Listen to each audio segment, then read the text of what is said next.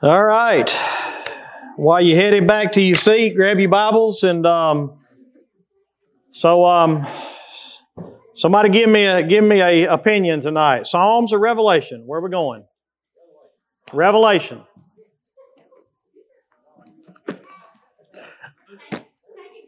Take account. Yes, ma'am. Okay. Yeah, they we uh, we we found that out just a few minutes ago, but thank you. All right. So tonight we will be in Revelation. I think chapter six. Where did we get to? Chapter seven? We're in chapters. No, we got to the end of chapter six, didn't we? Yeah, we're ready to start chapter seven tonight, I believe.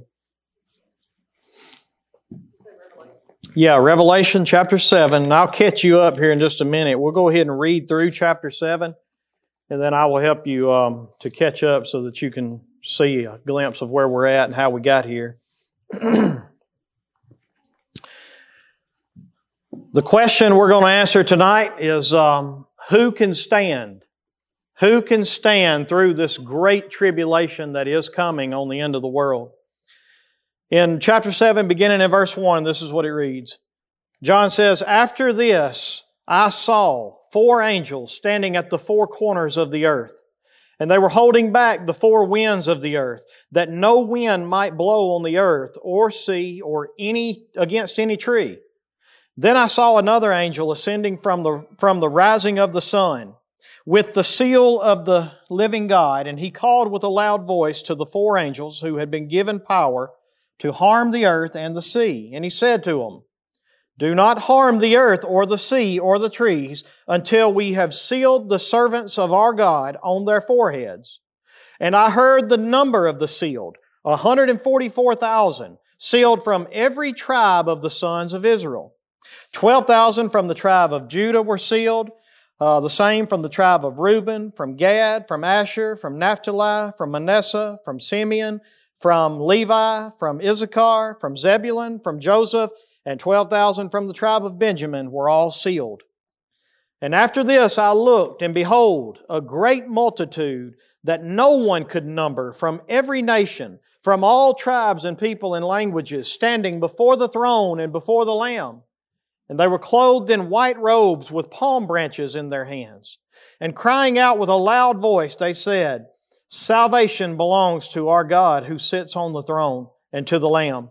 And all the angels were standing around the throne and the, around the elders and the four living creatures. And they fell on their faces before the throne and worshiped God, saying, 'Amen. Blessing and glory and wisdom and thanksgiving and honor and power and might be to our God forever and ever. Amen.' Then one of the elders addressed me, saying, 'Who are these, clothed in white robes, and from where have they come?' And I said to him, 'Sir, you know.' And he said to me, 'These are the ones coming out of great tribulation. They have washed their robes, and they have made them white in the blood of the Lamb. Therefore, they are before the throne of God, and they serve Him day and night in His temple. And He who sits on the throne will shelter them with His presence. They shall hunger no more, neither thirst any more.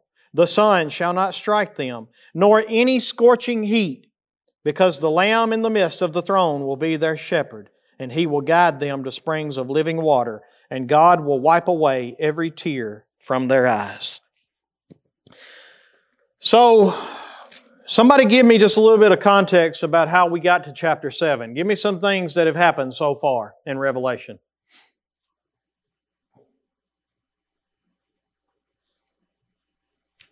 Anybody? Okay. So he started out talking to the churches, all right. He saw a, um, a vision that said, um, send these letters to the churches. And, um, he show, and what did we see in the churches? What do we see walking through the churches? Jesus was walking through the churches, and He was examining them, right? He was doing an inspection. And then in chapters two and three, basically what you have in Revelation is the results of that inspection. And so He writes letters to the seven churches of Asia, but it represents the fullness of all churches. And basically, when you look at each one of those examinations in Revelation chapter two and three, what you find is that we fit into multiple categories of things that he found that were both good in these churches and things that he found that need to be changed in these churches. And so what we find out is that he is warning us today as we read the first three chapters of Revelation that there are things that we can be commended for, and there are things that we need to look out for and we need to get right before He comes again. And then what happens at the end of chapter three as we go into chapter four? Mm-hmm. What'd you say, Donna? So basically the church age ends at the end of chapter three. And we go into chapter four, and the first two words of chapter four, if you look at it, are after this. And so what we find out is that after the church age, then in chapter four through chapter five, we see the church in heaven around the throne of God, receiving their rewards, receiving their crowns. And what does the church do with the crowns? They throw them at the feet of Jesus, right? They say, worthy are you to receive glory and honor and power. We don't deserve this. And so we see this beautiful worship service take place in heaven as the church in its fullness, is, or at least at that time, is in heaven together receiving their rewards. And then in chapter six, what do we see happen? Jesus comes and He takes the, the deed to the creation, right? The title deed, if you will, to all creation. And it is sealed with seals. And we went back and studied the historical context, and we saw that back in this time, if someone purchased something, they sealed the deed with seven witnesses and seven seals, right? And so basically, he was just using an image to say that, that Jesus was going to take this title deed to all creation because He is the rightful owner. And what has He done that makes Him the rightful owner? Huh? He paid for it with His life, correct? He, that's why the Bible says we have been redeemed. What does redeem mean? Paid for, bought something back, right? And so Jesus is the rightful heir and the rightful owner. He is the only one that has provided the sacrifice to be the rightful heir and the rightful owner for all of creation, including all of the redeemed. And then He starts breaking these seals as He opens the title deed to take back uh, what has been usurped or what has been uh, the, the power and the throne that has been taken to Him. And who took it? Who took it? So, well, Jesus took it, but who took it from, who took it from God to begin with? And how did Satan take it? What did he do? Who did God originally give dominion and power to over all this creation? In the book of Genesis, what did He say? He said, have dominion, have power over all of this. In other words, I give it to you. And then Satan came down, and what did he do to man? He took it away from man, as man and woman handed it right over to him because they saw that they would believe him rather than believe God. And you can go back to the book of Genesis and read all this. The point being is when we get to chapter six, Jesus is saying, now the time has come for me to take this world back. And He begins to break each one of these seals. And what happens as He breaks the seal? Judgment. The judgment of God pours out as each seal is broken and He begins to take it back. You see a different judgment at every seal that is broken. The first seal, uh, the Bible tells us in chapter six, was um, a, a rider on a white horse with a bow but no arrows. And he comes and he brings peace to the land. But it's a false peace. In other words, it's a, it's, it's a rider that's imitating Christ. He comes on a white horse like Christ, wearing a crown like Christ, but it's not a king's crown. It's a crown that people have given to him. He comes with a bow and without any arrows. He doesn't come with a sword on his side like Christ does. And so what we see in the first seal is we see someone who rises up in the world to become a, a, um, a savior of the world, if you will, and everyone looks at him and they believe that he is the Christ. But this is who? The Antichrist. And he brings peace for a time. You remember us studying that he makes a covenant with Israel for how long? Three and a half years. And we went back to Daniel and studied that. You can find that in Daniel chapter nine. But he goes back and he makes a peace covenant with Israel for three and a half years. And he says, I'm going to let you worship in your temple. And I'm going to let you make sacrifice. And basically, they believe he is He is the Messiah now because He's come and He's restoring Israel, or so they think. But then what happens when the second seal is opened in Revelation chapter six, verse three? He takes peace. The next rider comes and He takes peace from the earth. And now all of a sudden we have war that breaks out. And after that happens and people slay one another, in verse five, when the third seal comes open, we see that this rider brings famine after this. And usually what is it that usually follows war? Famine usually follows war. Bread lines. Um, uh, there is, there is a... a um, There's a limit that's put on the food and how much food you're able to buy. And basically, they, he says here that you're going to work for a whole day, and for a day's pay, you can have enough to feed one person for a whole day's pay. Or you can buy horse food or dog food, and you can get enough to feed three people with horse food or dog food. But that's basically your, what's going to take place on this earth after that, after the third seal. And then what happens in the fourth seal? In verse seven, he says here that he saw another rider that says this rider was death, and the grave followed after him. Because what happens when world war breaks out and famine breaks out and disease breaks out? Death and the grave follow.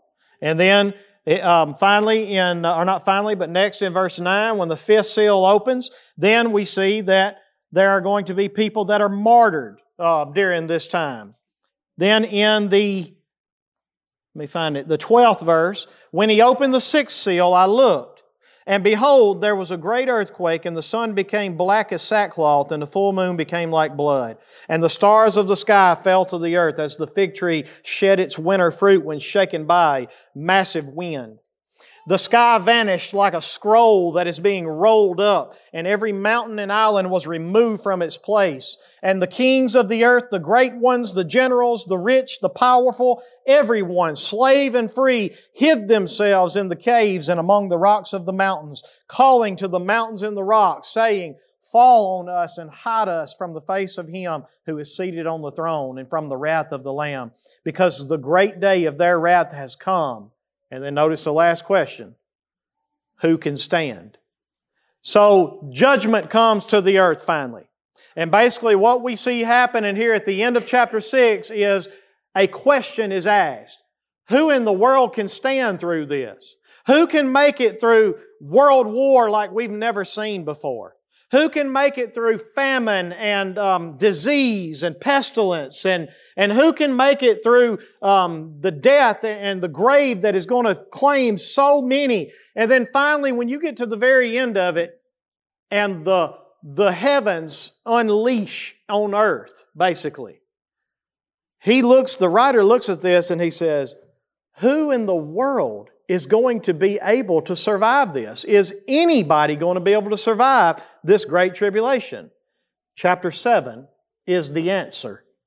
And so in chapter seven, verse one, he says this, after this I saw four angels standing at the four corners of the earth, holding back the four winds of the earth, that no wind might blow on the earth or the sea or against any tree. And then I saw another angel ascending from the rising of the sun with the seal of the living God. And he called with a loud voice to the four angels who had been given power to harm the earth and the sea, saying, do not harm it. Don't harm anything until we have sealed the servants of our Lord. So I'm going to sum this up for you. Basically, here's what's happening. The question has been asked, who is going to be able to stand through this? Now the angel comes in and he says, here's who's going to be able to stand. before God allows them to unleash hell on this earth, He's going to seal a particular group.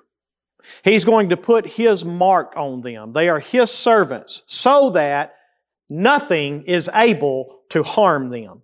So no matter how close the stars get to killing them, that's not going to kill them, it's not going to harm them, it's not going to touch them. They have the protection of Almighty God on their life for a purpose and a reason.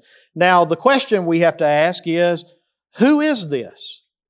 Who are the one hundred forty-four thousand? Because how many of you know that uh, the Jehovah's Witness claim that they are the one hundred forty-four thousand? Now, what's the problem with that as of today? There's about two or three million of them, right? They got a problem. We have preached all these years that it's only one hundred forty-four thousand that's going to make it right here. We got a few more than that now. And so I don't believe that they're interpreting it correctly. So who are the one hundred forty-four thousand? According to the text, who are they? That's right. The original Jewish nation. We're not talking about spiritual Israel here like we've talked about in the past. He points out very plainly that these are the, the, um, the, from every tribe, there's one hundred forty-four thousand from every tribe of the sons of Israel. And specifically, there are twelve thousand from every tribe. Now I want to show you just a little bit about, uh, about where we see this at so that we can understand how we got here. Now, some of you can remember when I taught this here a while back on who Israel is. Y'all remember that? So you'll remember some of this. And you remember that we said in that, that there was a partial hardening and a blindness that had come on Israel for a period of time. Y'all remember that? But then there was going to come a day that Paul said, God is going to lift this hardness and this blindness, and the original tribes of Israel are going to be able to see Jesus for who He is. This is who I believe that we've got here. But let me give you just a little bit of context so that you can see it. Look at uh, Genesis chapter twelve, verse one through three for just a minute. I'm going to pull it up on my phone where I can get to them a little bit quicker. Genesis chapter twelve, verse one through three. First, I want you to notice the call of Israel to begin with. The first call of Israel came through Abraham, all right?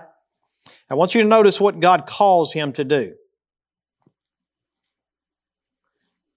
In verse one of chapter twelve, He says, "Now the Lord said to Abram, go or get out of your country, get out of your kindred, get out of your father's house, and go to a land that I will show you. And here's what I'm going to do for you. I will make you a great nation. I will bless you and make your name great, so that you will be a blessing. I will bless those who bless you, and him who dishonors you I will curse. And in you all the families of the earth shall be blessed." So basically what we have here is God is saying, if you'll trust me, you'll put your faith in me, you'll follow me, you step away from everything you know and follow me by faith, I am going to bless you. I'm going to make a great nation out of you. I'm going to make a great city out of you. I'm going to make a, um, a, a name out of you that, that is a great name. And then through you, all the nations of the world are going to be blessed. So you see what Israel was ultimately supposed to do? They were supposed to be a piece of conduit that God's blessing ran through, and the whole world was blessed as they saw the faith in God lived out of, in their lives, right? Why, why did God have to do this? Go back with me to Genesis chapter eleven, one chapter back, and look at verse four. You remember when the people gathered together and they were going to build a tower all the way to the heavens, right? Do you remember why they were going to do this? Well, let's read it and see. Starting in verse, uh, let's actually start in verse three. "And they said to one another, come, let us make bricks and burn them thoroughly. And they had brick for stone and, and bitumen for mortar. Then they said, come, let us build what? Ourselves a city. Now what did God say to Abraham? I'm going to make you a great city. Here's the problem with us in our sin.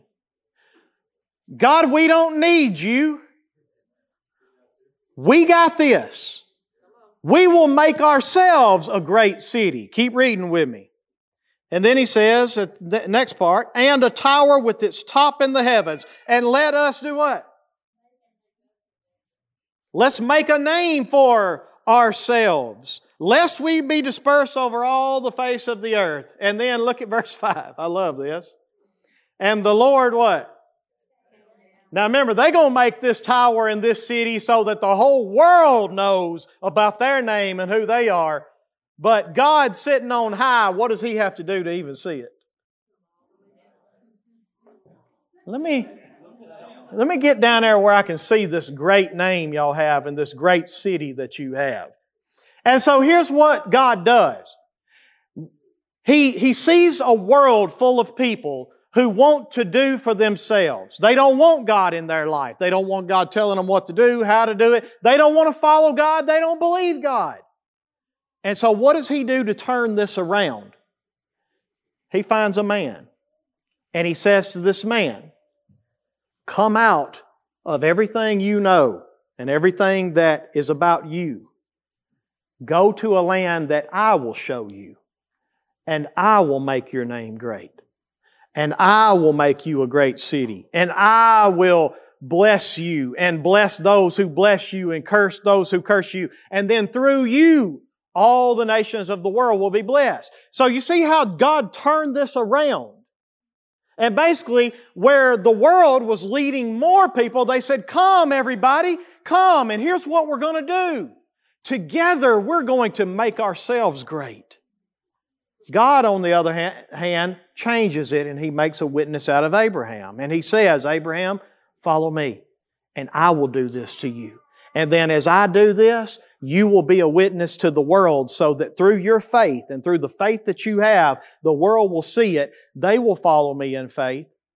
And as they follow me in faith, the whole families of the earth shall be blessed. But what did Israel do? Were they the light of the world? They became the haves and we were the have-nots. They said they didn't see themselves as the conduit that God runs through. They just saw themselves as the blessed. They failed in this. And so God chose, if you, if you uh, look at Deuteronomy chapter fourteen, verse two. Again, I'll pull it up on my phone in case you don't get to it in time. But Deuteronomy chapter four, verse two, God said this to Israel. I'm sorry, fourteen two. For you are a people holy to the Lord, your God, and the Lord has chosen you to be a people for His treasured possession out of all the peoples who are on the face of the earth. He said, I have chosen you out of everybody because you are the group that I'm going to turn this thing around in. And instead of the world calling people to sin and walk away from God even further, you are going to be the ones that live in such a way that you call the world to follow the God that you follow. All right? But that's not what they did. Instead, they became the ones that everyone else was outside and we were the only ones that were inside. So they failed at this. Now go to Romans chapter ten, verse nineteen through twenty-one. Because this is how you're going to understand what's happening in Revelation chapter seven. All right, so just track with me.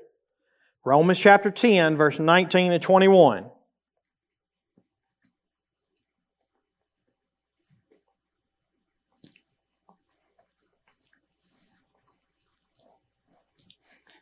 Paul has been explaining about how the gospel has now went out to the Gentile world instead of just to the Israel, to the Jewish nation. And so in verse nineteen, he says, but I ask, did Israel not understand? Because remember, they rejected the gospel, right? Matter of fact, not just rejected it, they killed Him. They killed the Savior of the world. But I ask, did Israel not understand? First, Moses says, I will make you jealous of those who are not a nation. That's what he said to Israel. With a foolish nation I will make you angry. Then Isaiah is so bold as to say, I have been found by those who did not seek me. I have shown myself to those who did not ask for me. But of Israel he says this, all day long I have held out my hands to a disobedient and a contrary people. So here's the point I'm trying to make from this scripture. Israel had a job to do, right? They were the ones that God was going to use to turn this thing around. They failed. Because of their failure, now God is fixing to, or to turn this thing loose to the world, where the world was supposed to be blessed through Israel, right? Now God turns this thing around and He sends the gospel to a nation that did not ask for Him, to the Gentile nations. Now go with me to Romans chapter eleven, verse seven and eight. We'll skip down just a little bit for sake of time. Paul says, what then? Has Israel failed to obtain what it was seeking? The elect obtained it, but the rest were what? Hardened. So there was a select group of Israel. There were the Abrahams, the Isaac, the Jacobs. There were the Davids and the Solomons, and there were the Mo, you know, there was a select group, but the rest were hardened. Why? Look at verse eight. As it is written, God gave them a spirit of stupor, eyes that would not see and ears that would not hear, down to this very day. Now go down with me to verse twenty-five, again for sake of time only. Go down to Romans eleven, verse twenty-five. Lest you be wise in your own sight, I do not want you to be unaware of this mystery. This is a mystery, all right? A partial hardening has come upon Israel until the fullness of the Gentiles has come in. And in this way, all Israel will be saved. As it is written, the deliverer will come from Zion. He will banish ungodliness from Jacob, or from Israel. And this will be my covenant with them when I take their sins away. As regards the gospel, they are enemies for your sake. In other words, for the Gentiles' sake, for mine and your sake. God has hardened them. God has blinded them so that we can come in. All right? But as regards election, or God's chosen, the one that God said, I choose this nation to be a treasured possession. But as regards election, they are beloved for the sake of their forefathers, Abraham, Isaac, Jacob.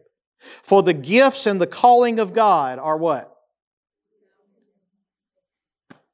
They can't be taken back. They're irrevocable. He's going to save Israel, all right? He's going to. And then in verse thirty, for just as you were at one time disobedient to God, but now have received mercy because of their disobedience, so they too have now been disobedient, in order that by the mercy shown to you, they also may now receive mercy. So here's the point that I'm trying to make in this. We'll look at a few more scriptures. God has allowed Israel to be disobedient, to be hardened, and to be blind, basically, to the gospel for a period of time. Because through this, this brings the gospel to you and I. And this is a mystery. We don't understand the fullness of this. That's the reason Paul said, let me tell you about this mystery. But there is coming a time when God is going to remove this hardness, remove this blindness, and there is a remnant of, of Israel, as Paul calls it in uh, Romans chapter nine. Look at Romans chapter nine, verse um, twenty-seven and twenty-nine.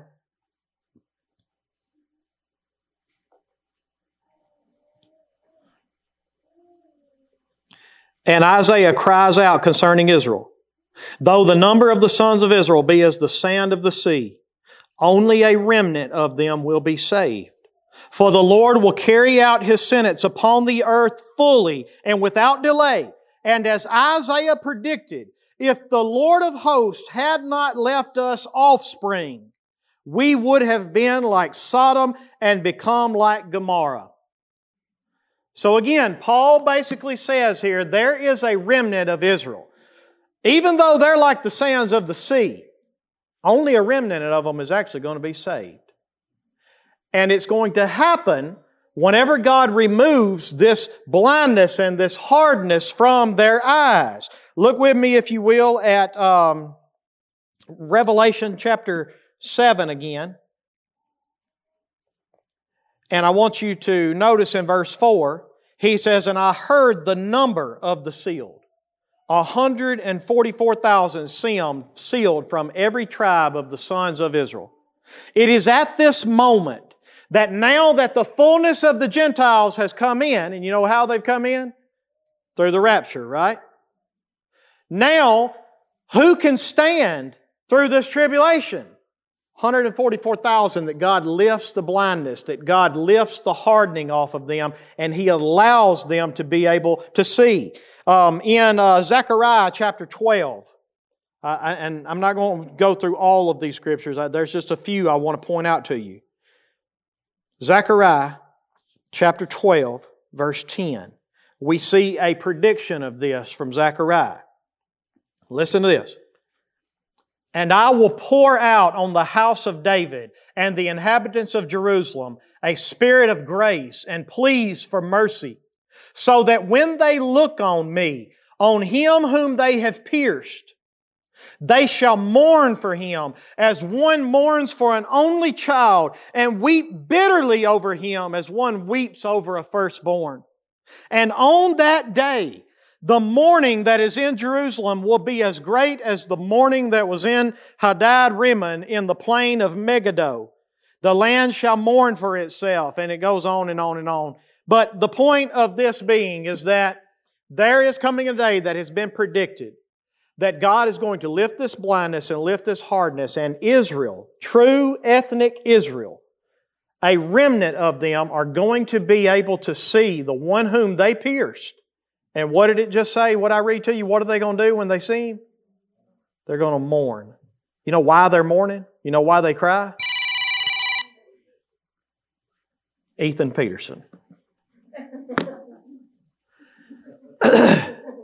They mourn and they cry because now they see what they have been blinded to, what they have been hardened to this whole time. Now, just for context, if you want to go back later and read Isaiah chapter fifty-three, that's what Isaiah fifty-three is about. It is actually a prediction of this remnant of Jews that their eyes are going to be open and they are going to actually um, mourn over Jesus. And they're going to say things like, "We didn't know it was Him. He was like a root that came out of dry ground. I mean, we, we had no clue that, that we thought He was struck and, and smitten by God." And that's what you read when you go down through Isaiah fifty-three, is this group that looks back and they say, "We had no clue. We didn't know." But now they understand it, and now they know. All right, so this is what we see. Go ahead.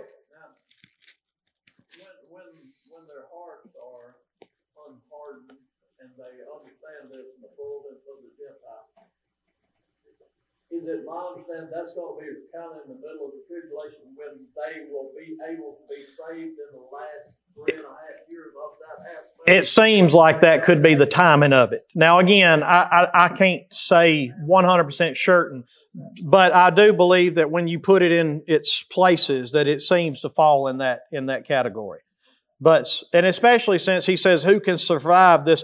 Um, or no, it's in the end of chapter seven. He says, "These are the ones that are coming out of great tribulation." So we know that Jesus described the last three and a half years as the great tribulation, and so that's another indicator that it very well could be. That's right. No, that's fine. So basically, here's what you get in um, in Revelation chapter seven again.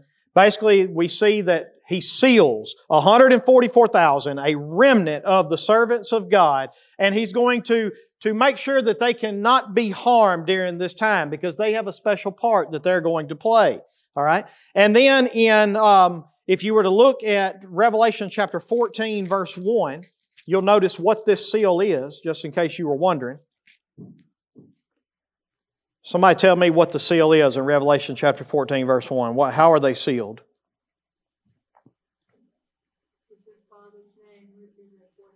That's right. With His name and His Father's name. They've got the name of Jesus in their forehead, and they got the name so that when destruction comes, and apparently at the beginning of Revelation chapter seven, we see that the angels bring this destruction, right? They're holding back this. And we know that they are the ones that carry out the judgment of God for Him. And so we see that basically the reason why they're not harmed is because these angels are able to see. These have the name of Christ and the name of God on their forehead, and they're not going to be touched by any of the harm that is coming onto this stuff. The next thing that we see in this is that they are from every tribe of Israel. And so we know that they are Jews. Now there are some people that interpret this and say the one hundred forty-four thousand is just a generic number that represents the wholeness of the whole church. I don't believe that can be true, because this specifically says they are Jews. And so I believe that this is the remnant. I believe we're right to interpret it this way. All right? They also have a special calling on their lives. In uh, Revelation chapter fourteen, verse four and five, you were just there, but let me read that to you again. Verse four, it says, "It is these who have not defiled themselves with women, for they are virgins. It is these who follow the Lamb wherever He goes. These have been redeemed from mankind as the first fruits of God and the Lamb, and in their mouth no lie was found, for they are blameless." And so we have a special calling on these guys' life. Basically, what you have here is you have one hundred forty-four thousand Apostle Pauls. You remember what Apostle Paul did to the world as he, you remember what, uh, anybody that remembers the study of Acts, um, what did they say about the Apostle Paul? What had he done to the world? Turned it upside down. One man with just a few trainees that he had turned the entire world upside down. What do you think one hundred forty-four thousand of them can do during this time? Look at First Corinthians chapter seven, just um, for context again, for Paul's sake.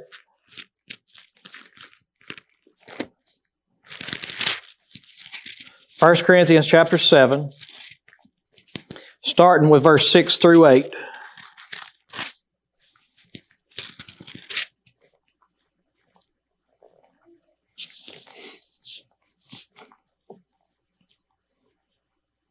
Paul says to this church, "Now as a concession, not a command, I say this.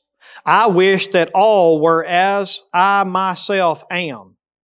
So this is what he's fixing to describe is something that Paul is, right? "But each has his own gift from God, and of one kind and one of another." Verse eight, "To the unmarried and the widows I say that it is good for them to remain single as I am." As I am. "But if they cannot exercise self-control, they should marry.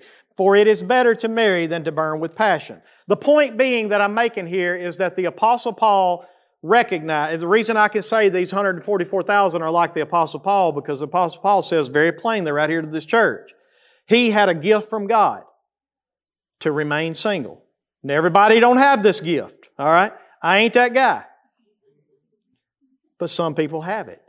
And he says here, Paul said, I would suggest to you that if you want to serve the Lord, this is a good gift to have. If you have this gift, do this. Because Paul recognized that this was one way he was able to turn the world upside down because of that gift he had to focus on nothing but the things of the Lord. That's the reason why I believe it mentions that they were virgins. Now go with me to First Corinthians chapter seven, verse thirty-two through thirty-five. And you'll see why. "I want you to be free from anxieties. The unmarried man is anxious about the things of the world, how to please the Lord. But the married man is anxious about worldly things, how to please his wife, and his interests are divided." And the unmarried, and so anyway, the point being, again, here, is he's just explaining. He's not saying it's wrong to get married. He's not.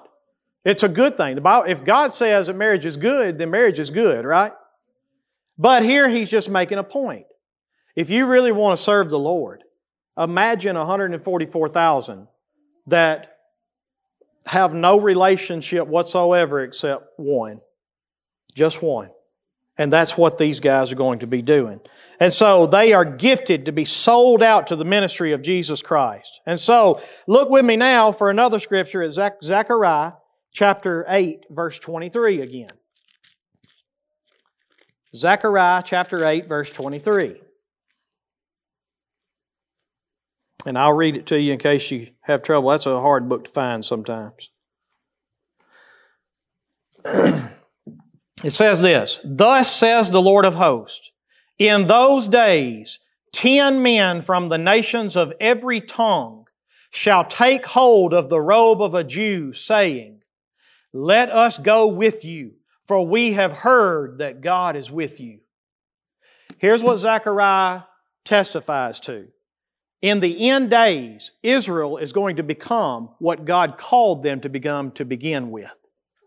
And ten men from every nation is going to take hold of the robe of a single Jew, just one.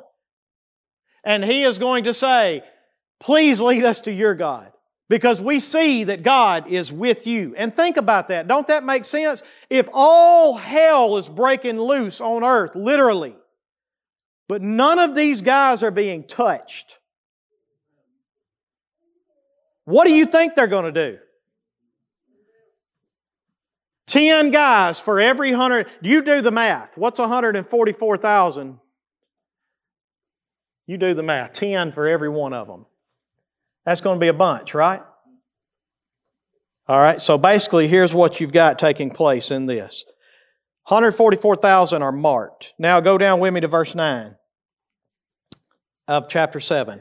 "After this I looked, and behold, a great multitude that no one could number" from where? See, a lot of people interpret this and say, okay, the one hundred forty-four thousand and the great multitude are the same. They can't be. He specifically identifies the one hundred forty-four thousand as Jews, right? This one, he specifically identifies the great multitude that he sees in heaven as people from every nation. Now remember what we just read in Zechariah about the ten men from every nation? Here's what you see happening in chapter seven. Who can stand during this tribulation? one hundred forty-four thousand that God marks. Who else is going to make it through and make it to heaven through this? A multitude that you can't even number, because from all the nations they're going to be witnessed to by this one hundred forty-four thousand Apostle Paul's. But they are going to come through great suffering. Now these Jews, one hundred forty-four thousand, they can't be touched, right? However, the ones that they save will be. Look with me at Revelation chapter seven, verse thirteen and fourteen. "Then one of the elders addressed me, saying, Who are these?" And he's talking about this great multitude from every nation now, okay? "Who are these? They're clothed in white robes, and where have they come from?" And I said to him, "Sir, you know." And he said to me, "These are the ones coming out of the great tribulation. They have washed their robes and made them white in the blood of the Lamb." So they've been saved, right? There are going to be a lot of people saved during the tribulation time, but through great torment. Keep reading in verse fifteen. "Therefore they are before the throne of God, and they serve Him day and night in His temple. And He who sits on the throne will shelter them with His presence. They shall hunger" what? That tells you they've been through the famine. They hadn't been able to feed their families. They've been through the pestilence. And then it says, "They shall not thirst anymore. The sun shall not strike them." It lets us know that there's going to be something. You, you, that, you know, they say the ozone is beginning to deplete and the sun, right? I don't know if that has anything to do with this or not, but the sun ain't going to strike them no more, nor any scorching heat. Why? Verse seventeen, "Because the Lamb in the midst of the throne will be their shepherd, and He will guide them to springs of living water, and God will wipe away every tear from their eyes." The point being is this. Basically what you have taking place here are two groups of people. The first group is the one hundred forty-four thousand that God puts a mark and a seal on, because He promised long ago that even though there's going to be a partial hardening and a partial blinding on Israel because they reject Him, there's coming a day when I'm going to lift that and I'm going to let them see. And through this, they are going to minister to the world, and they're going to tell the world about Jesus and about how they didn't see it and they didn't believe it. And people from every nation, even though it's in the middle of a great tribulation, people from every nation are going to be ministered to through this one hundred forty-four thousand and some other ways that we're going to see in chapters to come, but mainly through this one hundred forty-four thousand Jews. And they're going to grab a hold of the robe of these Jews because of the suffering that they're going through. And they're going to say, please show us your God. Tell us about your God, because we know that He is with you. And then ultimately, they're going to die. Not the one hundred forty-four thousand, but the great multitude that is saved from all nations. And they're going to die as a result of probably martyrdom. Why do I say that? Look with me at Revelation chapter six. I think it was. Is it Revelation six?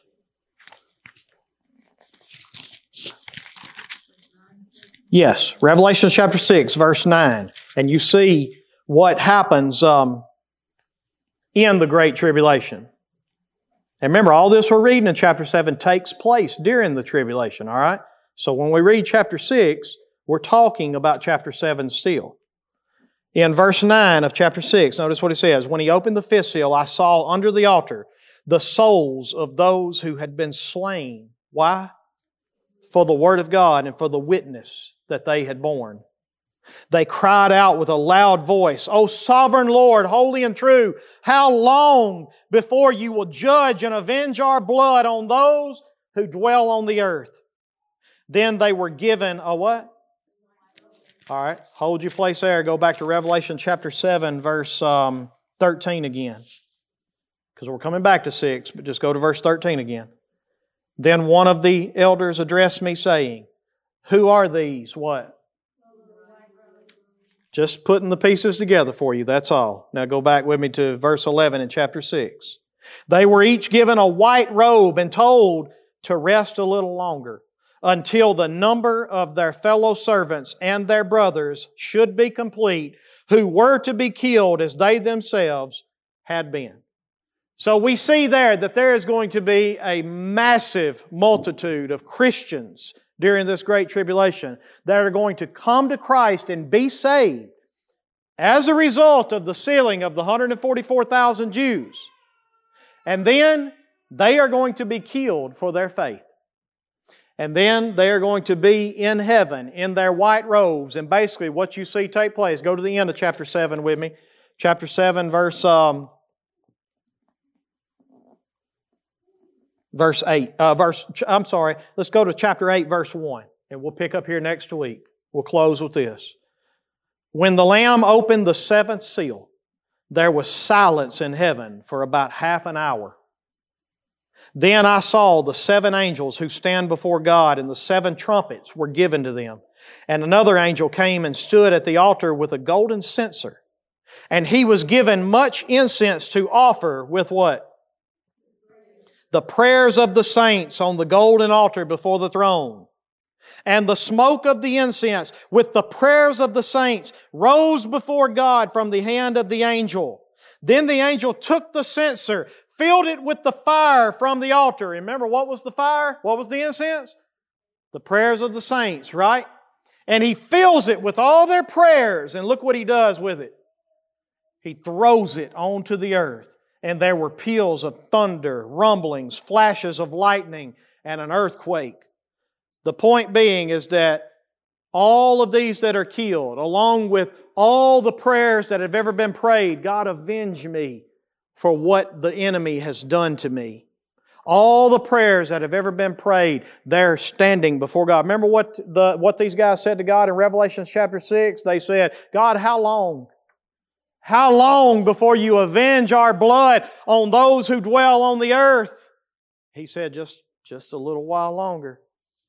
And now here we get to the end of chapter seven, and the seventh seal is open, and God says, okay. And the way He unleashes hell on earth is He takes all the prayers that have ever been prayed, every tear that has ever been shed, every wrong that has ever, ever been done through the enemy.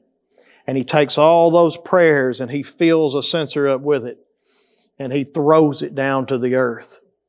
And here comes fire and thunder and lightning and judgment, and hell breaks loose on earth because He avenges all the wrongs that have ever been done. So, the point of the whole chapter seven is just simply this. There is a time of tribulation that is coming. Now, as I say this, I want to make sure I make this very clear. If we're interpreting this right, we should not be here during this time. However, there are ways of interpreting that I see, and I can go, okay, I can understand that, and I can see that. That there is, people say that there's not necessarily two comings of Christ. That's the way we see it with the rapture. We see that Jesus kind of makes an appearance on the clouds, calls us home, and then He finally actually returns in His second coming. Many see it as one event. When He comes to call the church home, it's because He's calling us to come with Him, and here we go, we're ready for war. I'm not saying who's right and who's wrong. Hopefully, we're going to be gone when the Great Tribulation gets here. That's my, I really believe that's the way to interpret it. Either way, there is a Great Tribulation coming. And anyone who is still alive during that time is going to go through a very difficult time. The ones that are going to be saved, according to my understanding here, are going to be ministered to through one hundred forty-four thousand Jews that God seals and opens their eyes and allows them to see Jesus, and they mourn over the fact that they didn't believe in Him to begin with. And because of their witness, the entire world hangs on their robes and says, show us your God. Tell us about your God. We know your God is with us. And through them, all the world is blessed like it was supposed to take place in Genesis chapter twelve, right? My question is this. If you are a Christian and you believe in the rapture, are you ready if that were to take place here soon? My second question is this. If you are a Christian and we are here during the Great Tribulation, are you willing to give your life for your Lord and Savior Jesus Christ? Because it may come to that. And I think that we have to make a decision right now to understand, I don't just say I believe this. If it comes down to me being suff- suffering and tormented for my faith, so be it. I will not deny Him. That's my point. In this tribulation, you imagine you work all day long and you got enough to buy one meal. What happens if you've got a few kids, and a wife? We're talking about tough times that take place during this tribulation period. But I truly believe that if we are born-again believers, we're going to be ready either way. If it's time for us to go, we're going to go when Jesus comes back. If, if we're here during the tribulation, then so be it. We'll be here and we will stand firm through it all, whichever the case may be. No, that's right. That's right. All right. Any questions? That's and this is one of the most difficult subjects we have. So if you got this tonight, you're doing a pretty good job. Most people would come in here this, and um, if they don't have much Bible knowledge, they'd listen to this tonight and go, "I'm out. I'm uh, I'm I'm done." But if you can grasp this and you can understand this, this is some of the most difficult stuff that we study and try to understand. And as Paul said in Romans, it's a mystery. It's a mystery. We don't fully get it yet. But when it takes place, we, as we said in the, the prayer tonight, farther along, will know all about it. Farther along, we'll understand why. Any questions? I do. Do the Jews that die now during the time of the Gentiles, there's that, that's it. They are not saved unless they are the elect, as he said it in here. There is certain ones that, that he calls the elect. Now, I'm not trying to get into those doctrines tonight. How that takes place is up to God.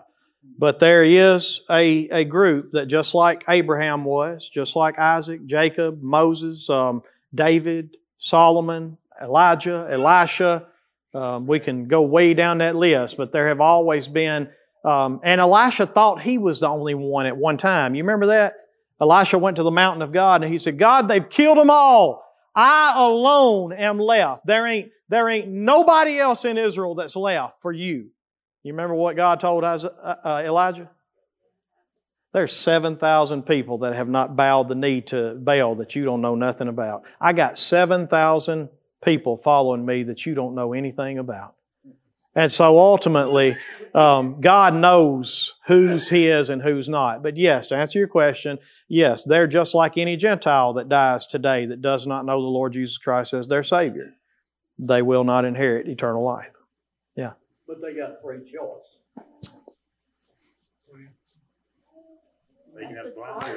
Maybe. Y'all, y'all are getting into, I'm telling you, y'all are getting into, y'all are getting into doctrines that we are going to be here for the next few hours, all right? That's right, that's right. You know, let me say this. I'll, I'll sum it up with this. We have free will as far as God opening our eyes and being able to see our need for Him. I do believe that um, when we are born, we are born with, in, with our will in bondage. Now, what I mean by that is this, is that we are born sinners. We are born dead in our sins. Now, you know, what does it mean to be dead? I mean, you can kick, you can do whatever you want to do, all right? When He says we're dead in our sin, He means as far as to spiritual things, you have no ability, nothing in you to be able. So that is why I disagree with free will, just because of the fact that until God comes and the Holy Spirit, the Bible says no man can come to me unless. So I believe, and Second Corinthians says that, that God's just, Second Corinthians put it like this. In Genesis, when God said, let there be light, what happened? There was light. Second Corinthians chapter four, the Apostle Paul uses that same image to lay it beside of how we're saved. And he said, the same God that said, let there be light, has also shown the light of the glory of the gospel of Jesus Christ into our hearts so that we may be saved. And so I do believe that there comes a time in our lives that, that God says, let there be light. And when He does, He opens Bobby's eyes and He opens Bobby's heart. And Bobby is able to see, I am a sinner under the wrath of God.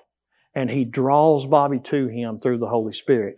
At that moment, I believe Bobby has free will. Free will, because he can see both ways. You see what I'm talking about? No man can go to the Father except He draws. That's right. That's my point. So, but to, to, to get into the where, uh, where Melinda is going to, yes, when God says He hardened some, I mean, we that's where Rome, Romans chapter nine falls into place. There was, he was arguing with this imaginary Jew, all right? And he says to him, he says, um, God is the great I am. And He says, I will have mercy on whomever I will have mercy, and I will harden whomever I will harden. And you remember what that imaginary Jew said? That's not right. And Paul looked back and said, but who are you, O man, to argue with God? Does the potter not have power to do with the same lump of clay and make one vessel for honor and one vessel for dishonor? Does he? If Bobby wants to, can he take a lump of clay and can he make one vessel to boil water in and one vessel to hold beautiful flowers? If he wants to, he can. And is he wrong for doing that? Is he wrong for making this pot to sit on the stove and boil all the time? Why? Because He's the potter. You know, most people get that, get that twisted. They Then he chooses some people to go to hell, but we were going there anyway. That's right. He didn't choose for anybody to go to hell. But if you want fair, then we all go to hell. That's right. If you want fair, we all go to hell. That's exactly right. You don't want fair. What do you want? I want mercy. I want grace. And so ultimately, like I said, we can get into different doctrines tonight. All I can tell you is this. If God has opened your eyes to see the gospel of uh, Jesus Christ and you have been saved, you are to praise His holy name. You are to be thankful that He has chose you to be a vessel of honor. And the thing we need to understand is that's not up to us to decide. I don't know who God's vessels of honor are. Matter of fact, some of y'all, I wouldn't have chosen. But some people wouldn't have chosen me. Many years ago, and people still say it today, Kevin Wells is a preacher. They said it about Nick King. Nick King is a preacher. And you know all I can say? There you go. I don't understand it. I don't know how it happened. But I know I thank Him for it. I thank Him for it. I don't get to choose who God chooses, who don't. My job is one thing. Preach the gospel. Preach the gospel. And God is the one who chooses who's saved and who's not saved. And that's not in my hands. All right? And um, and I get to teach and train and, and love. That's right. That's right. All right. Any more questions tonight? Thank y'all so much for your time and your attention. And um, we will be back in the Psalms. For those of y'all that wanted the Psalms, we'll be back in Psalms Sunday morning, and then we'll go back to Revelations next Wednesday night. Revelations chapter eight, we're going to look at this silence in heaven. Silence for half an hour. That's interesting to me. All right. Let's close in a word of prayer and we'll be dismissed. Father, we thank You tonight for Your Word. God, we thank You that... Um, Lord, there are many things about You and Your ways that are so much higher than ours, and we cannot fathom them. Father, they're mysteries. Father, we can't understand You. Um, and if we could, You wouldn't be God. So, Father, I just thank You tonight for Your Word that just shows us who You are, that reveals some of these mysteries to us and helps us to see part of what You're doing. And, Father, I pray tonight that You would not... Um, have us put You in a box as for us to determine what You should or should not be. Father, I pray that You would give us a heart and eyes to just listen to Your Word. And Father, just to believe that who You say You are, You are. Whether I think it's good, Lord, you, you're not, you're not held to my standard of good and bad. Lord, I'm not the standard of what's right and wrong. You are. And so, Father, I thank You tonight that You are who You are. And Father, I just pray that You would give me the faith to just to just believe what Your Word says and, and not try to add to it or take away from it, to just surrender to it and to praise You for it. And Father, I thank You tonight, God, that, Lord, um, I, I pray that every one of us in here are part of Your chosen, part of Your saved. And God, I have no clue why You would choose me to be a vessel of honor. But God, I thank You for it. Father, I thank You for the ones that You have called here tonight, and You've out of the same lump that You made Pharaohs, and out of the same lump that You made so many sinners that are going to spend eternity in hell. Father, You made us to be vessels of honor for You. And Father, I just give You praise and I give You thanks for it. And God, I just pray that You would use us to continue to spread Your Word, that, Lord, we can be like those one hundred forty-four thousand as much as possible, God, that, that people can see You through our lives. Father, I pray that they would want to follow You because of what they see in us. Father, I pray tonight that, um, Lord, that You would just um, uh, help us to, um, to be ready. Help us to be watching and to, to, to be waiting for Your return, God, whether that's in a rapture or, Father, whether that's when You come again, Father, whichever the case may be. I just pray that You would just help us, God, to be watching and waiting. Father, we have Your warning in Your Word to be watching and to be ready. Father, I pray that You would help us to do that. Father, I just thank You again for, um, for Your Son. Lord, He is the one that is worthy of all the glory, all the honor, and all the praise. Lord, salvation belongs to Him. And Father, we give You thanks for Your Son tonight. And Father, we praise You for the sacrifice that He made. God, forgive us Forgive us for our great sinfulness, God. We still have so far to go, so much to grow in. But God, thank you for your mercy. Thank you for your grace, God. And Lord, we owe everything to you. Father, be with us now as we get ready to go. You keep us safe, and um, Father, just bring us back together Sunday morning if it be your will. Father, we love you, we praise you, and we ask you for all of these things in Jesus' name. Amen.